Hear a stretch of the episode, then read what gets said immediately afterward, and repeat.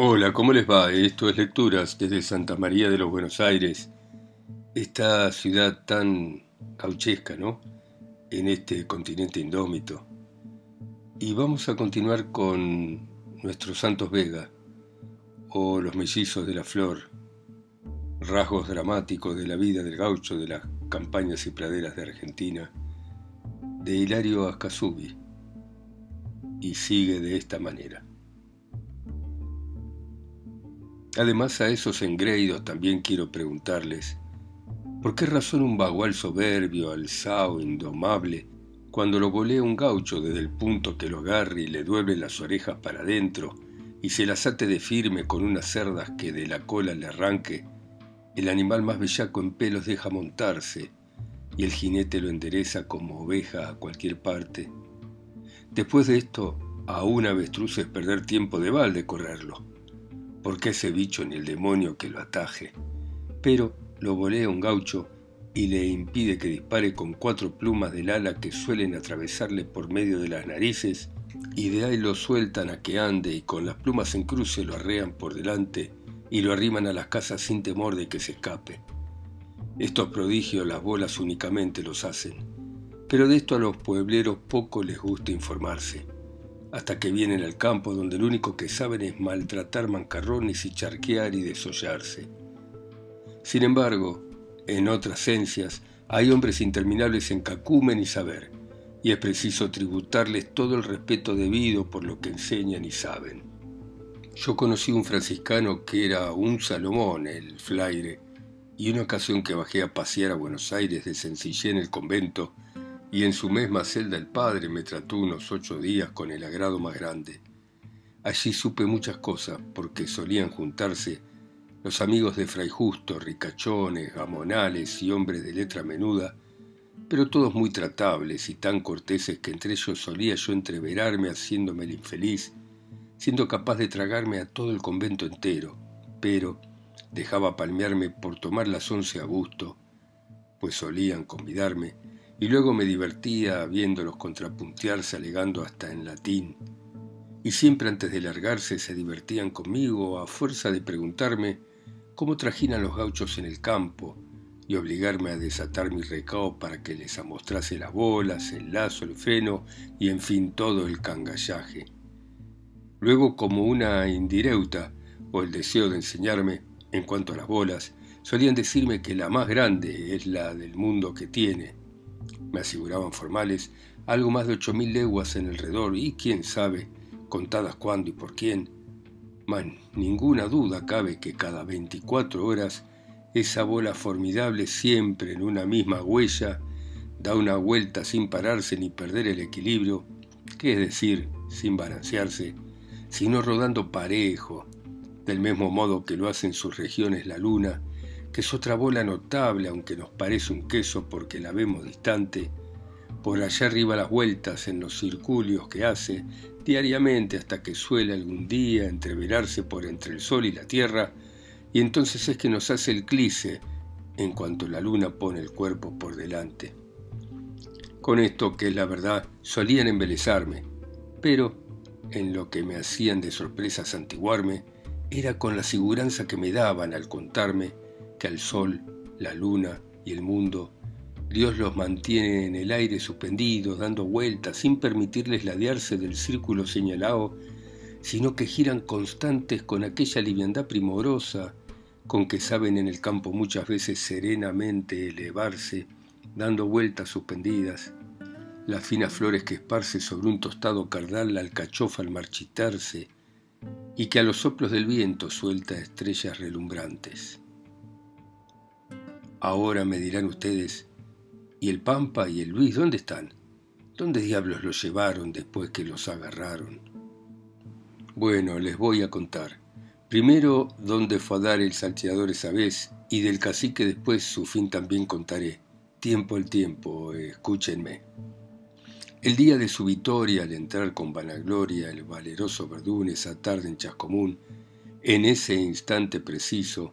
el cabo aquel que al mellizo lo traiba de la zarada hizo en la villa su entrada, y en la cárcel lo bajó a Luis, y allí lo entregó con recibo al carcelero, que era otro cancerbero, pues apenas olfateaba un preso, ya lo calaba desde la punta del pelo hasta el pisar en el suelo. Ansí,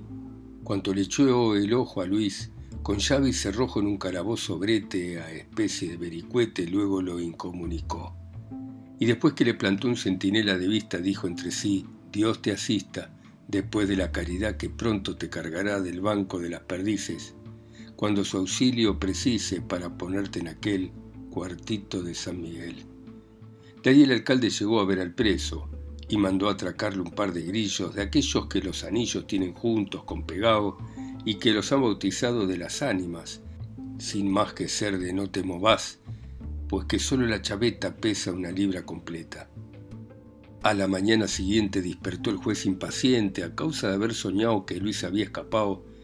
y antes que con bañador, bozal, estaca y fiador el mellizo se le fuera, a la cárcel de Carrera le dijo a su escribinista que fuese a ver por su vista si estaba seguro el preso, y que le hiciera el proceso apuntándole toditos los crímenes y delitos que ese malevo debía,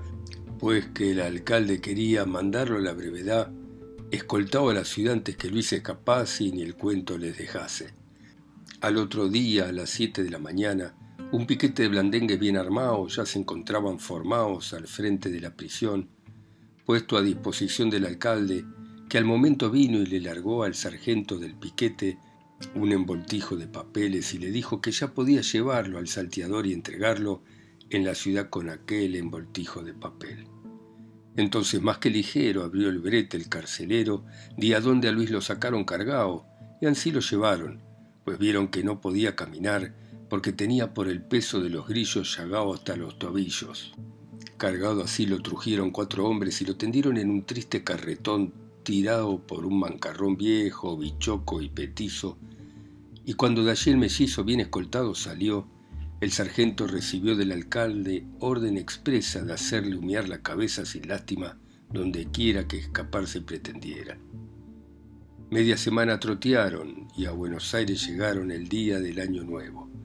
cuando al bajar al malevo frente al cabildo pasaban los colegiales que andaban de paseo, digo yo, y casualmente lo vio a Luis en aquel instante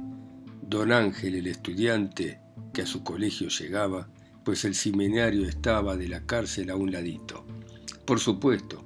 el patroncito, al ver con grillos a Luis y en trance tan infeliz, luego se puso a llorar y les mandó suplicar a sus padres que vinieran y al mellizo socorrieran. Al instante,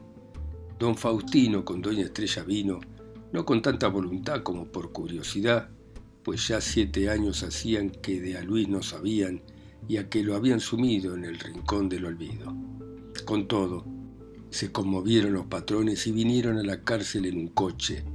pero llegaron de noche cuando ya Luis encerrado estaba incomunicado. De ahí, 4 días siguieron viniendo y no consiguieron don Faustino ni su esposa el saber la menor cosa del preso, pues sucedió que a Buenos Aires llegó cuando las escribanías se la pasan muchos días sin tomar declaraciones. ¿Quién sabe por qué razones? Pero creo que el asunto es darles treguas por junto para que los cabildantes se los lleven de paseantes. Ansí es de que todo alcalde gana su jornal de balde y se lo pasa sin fatiga rascándose la barriga. Luego,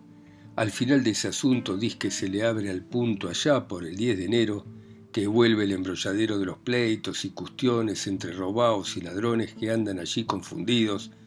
y que son tan parecidos que no los distinguirán aires en la inmensidad de jueces, procuradores, escribanos y doctores y otra recua de alimañes, que en el callejón de Ibáñez, allí bajo los portales del Cabildo, por 2 reales le arman a usted un caramillo para sacarle el justillo diciendo que lo ha robado, aunque usted lo haya comprado ese día en la recoba, y como usted se retoba al ver que su acusador es el mismo vendedor, y usted lo trata de vil, se le vuelve un aguacil y ahí mismo en el callejón de un soberbio manotón lo agarra a usted del cogote y lo lleva al estricote a meterlo en las crujías, donde pasa usted 8 días y de adonde lo sueltan seco, sin fama y sin el chaleco, y para colmo de ultraje le hacen pagar carcelaje. Esto le pasa a cualquiera ya en la cárcel pueblera. En fin, de ese callejón lo espantaron al patrón don Bejarano, sabiendo que el hombre andaba queriendo proteger al asesino, de modo que don Faustino, aburrido y petardeado sin haber jamás hablado a Luis el mellizo allí, dijo pues: «Quédate aquí, juidor malagradecido, y aun cuando me has ofendido tanto, yo te auxiliaré en tu prisión, y veré si a fuerza de diligencia te hago aliviar la sentencia, pero desde ahora te advierto que anrojazo olor a muerto». Hecha esta resolución, don Faustino la cumplió fielmente y ya no volvió a pasar el callejón. Pero Luis en su prisión también asistido estaba, que ya no salir deseaba de aquellas cuatro paredes, a donde verán ustedes la suerte que allí aguardaba. Más de mes y medio hacía ya que el mellizo encerrado y siempre incomunicado, la cárcel lo consumía,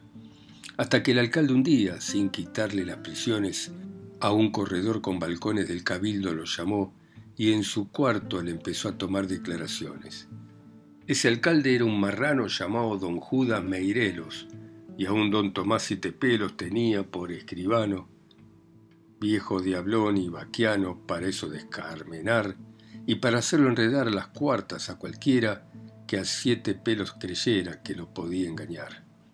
A ese cuarto, pues, entraron dos soldados con el mellizo, y en un banquito petizo encogido lo sentaron, y allí detrás se quedaron los dos soldados de plantones ojo al Cristo, y de mirones ni uno ni otro resolló, hasta que Luis no acabó de dar sus declaraciones. Allí, a la primer sentada leyéronle el envoltijo de Chascomún, y le dijo el juez peluca empolvada que no le iba a pasar nada si pronto, con claridad y de buena voluntad, confesaba de que aquel envoltijo de papel explicaba la verdad. Sirviéronle de consuelo al preso las expresiones del juez, que allí en dos renglones las escribió Siete Pelos, y ya Luis sin más recelo se dispuso a confesar sus mañas sin ocultar ninguna, y por consiguiente confiado y humildemente ansí empezó a declarar. «Sí, usía», dijo el mellizo, «por mi poca edad confieso que he sido medio travieso, como ha de ser, Dios lo quiso, pero ahora hago el compromiso de que me voy a enmendar por esta cruz y a dejar de cometer más locuras, que al fin tantas amarguras me están haciendo pasar». Entretanto el viejo usía aquello que Luis hablaba, por una oreja le entraba y por la otra le salía. De balde el preso ese día, queriendo hacerse el potrillo, hizo allí un batiburrillo de excusas y de promesas. El juez oía esas ternezas serio y tomando polvillo. El alcalde, a quien miraba, era don Tomás, que a un lado iba escribiendo apurado todo lo que Luis hablaba, y cuando concluida estaba la declaración del preso, Siete Pelos dio un bostezo y a Luis lo mandó parar, y una cruz le hizo rayar con tinta al fin del proceso. De allí el mellizo lo echó el alcalde a las crujías de la cárcel, y 8 días después de nuevo ordenó el subirlo y le tomó la confesión sin sentarlo, y luego, para enmendarlo descargando su conciencia, el juez le dio por sentencia nada más que ajusticiarlo. El trueno de una centella no habría aterrado tanto, ni causándole el espanto con que supo doña Estrella la fatal sentencia aquella de muerte contra el juidor, pues decía: «Es deshonor para mí el ajusticiar a quien le di de mamar en la estancia de la Flor». Pues, aunque se haya extraviado ese muchacho aturdido, infeliz, yo no me olvido que Luis con mi hijo se ha criado. Luego el patrón azorado con su esposa y Angelito a empeñarse a lo infinito, los tres en coche salieron, y a ver el virrey se fueron, todos llenos de conflicto. Por llegar deprisa al fuerte los patrones se afligían, pues salvar a Luis querían, a lo menos de la muerte, y tuvieron tanta suerte que a la primer diligencia los recibió en su presencia nada menos que el virrey, por quien torcía la ley a veces la real audiencia. El virrey se enterneció del pesar de doña Estrella, y al verla llorar tan bella, el hombre se apichonó tanto que la consoló diciéndole: «Deje estar, amiga, no hay que llorar, vaya, tranquilícese, que yo espero pronto el que todo se ha de remediar». El virrey dijo sin duda: «Todo se ha de remediar», sin saber ni calcular que la cosa era morruda, pero, aunque era peliaguda del mellizo la escapada, El virrey de una cuarteada y atenido a que dos testas tiran más que 10 carretas, cumplió con la remediada. Gracias a eso, le achicaron la sentencia al delincuente y al presidio solamente por 10 años lo soplaron, y allí al entrar le atracaron su cadena con grillete, que a Luis se le hizo juguete dejar que se la prendieran por tal que no lo volvieran a las crujías ni al brete. En el presidio pasaba Luis la gran vida en chacota o en jugar a la pelota, pues que nada le faltaba, y allí tanto lo cuidaba la esposa de don Faustino que hasta le mandaba vino, azúcar, yerba, café, ropa, tabaco y lo que precisaba el asesino. Así Luis, bien socorrido, los patrones lo tuvieron, y a los 2 años creyeron que se hallaba corregido o que estaba arrepentido, pero cuando, si en la vida es cosa cierta y sabida, y a probarla el tiempo viene, que quien malas mañas tiene, tarde o nunca las olvida. Una tarde de febrero Luis iba a echarse a sestear, cuando lo mandó llamar el alcaide carcelero y a su cuarto lo hizo entrar. La entrada imprevista aquella le hizo al mellizo cosquillas, y al ver allí a doña Estrella y a su hijo junto a ella, Luis se postró de rodillas. Al crujir de la cadena, cuando el juidor se postró, la señora se espantó y de sorpresa o de pena cuasi allí se desmayó. De ahí, don Ángel el primero a llorar grueso empezó, doña Estrella le siguió y en fin, hasta el carcelero allí también lagrimió. Mientras, sin dar un sollozo, seguía el mellizo hincao, creyendo hacer demasiado como que el facineroso jamás había postrado. Desahogada con llorar, la señora al carcelero le suplicó, lo primero, que allí lo hiciera sentar un instante al prisionero. Así fue. Luis se sentó, pues la señora llevaba un papel que allí mostraba, en el cual presumo yo que alguien la recomendaba. Cuando entre las ansias manifiestas la dama al preso le habló, sus palabras fueron estas: muchas lágrimas nos cuestas, y nuevamente lloró. Después, menos afligida, le dijo: no te apensiones, pues los buenos corazones que te han salvado la vida aliviarán tus prisiones.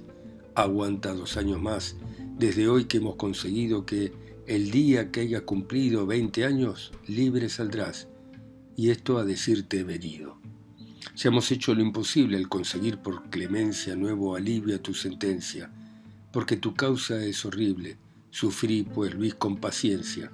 Ya sabés que en la ciudad o donde quiera que estemos, ni un solo día queremos que tengas necesidad sin que te la remediemos. Bien tratado aquí has de ser, como en cualquier otra parte, pues no hemos de abandonarte. Por eso vengo a saber si tenés de quién quejarte. No, señora, el preso dijo, no me quejo aquí de nadie, pues hasta el señor alcaide me hace tratar como un hijo. Ansí, muy poco me aflijo de mi infeliz situación y sufriré la prisión, de la cual saldré dichoso si usted y su señor esposo me conceden su perdón. Solamente desearía que mi turno se llegara para que ansí me tocara ver las calles algún día, pues de aquí a la presería siempre la veo salir a trabajar o pedir limosna para los presos, y conforme salen esos bien podría yo salir. Bueno, Luis, yo voy a ver, esperando conseguir el que te dejen salir, la limosna, recoger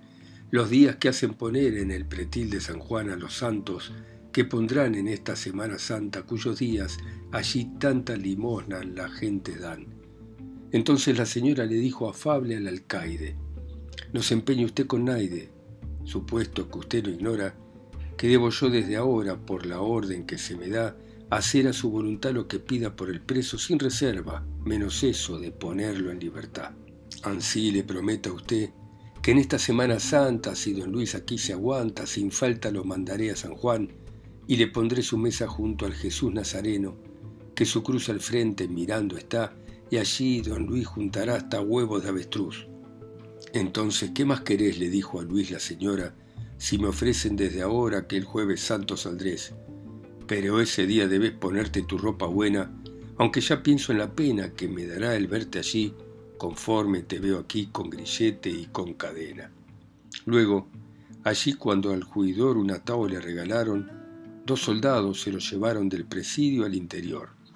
De ahí el alcaide mayor, con su facha pobretona, sin sombrero y en persona, acompañó a Doña Estrella hasta el coche, donde aquella le dio una onza narigona.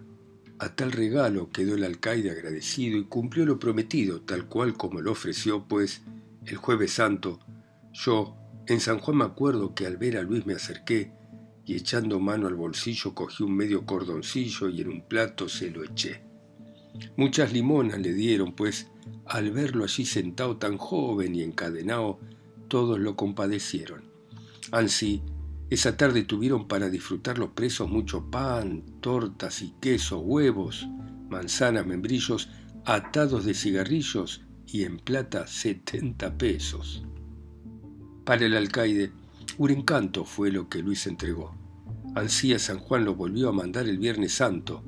y en ese día otro tanto o algo más que el anterior trajo el dichoso juidor, y desde ya el carcelero lo destinó al limonero, al astuto salteador. Bueno, muy bien. Dejamos acá a nuestro muchacho preso y vamos a continuar mañana, ustedes en sus ciudades, países, continentes, islas, pueblos, escuchando a Hilario Ascasubi a través de mi voz, acá sola y lejos, en Santa María de los Buenos Aires. Chao, mañana seguimos.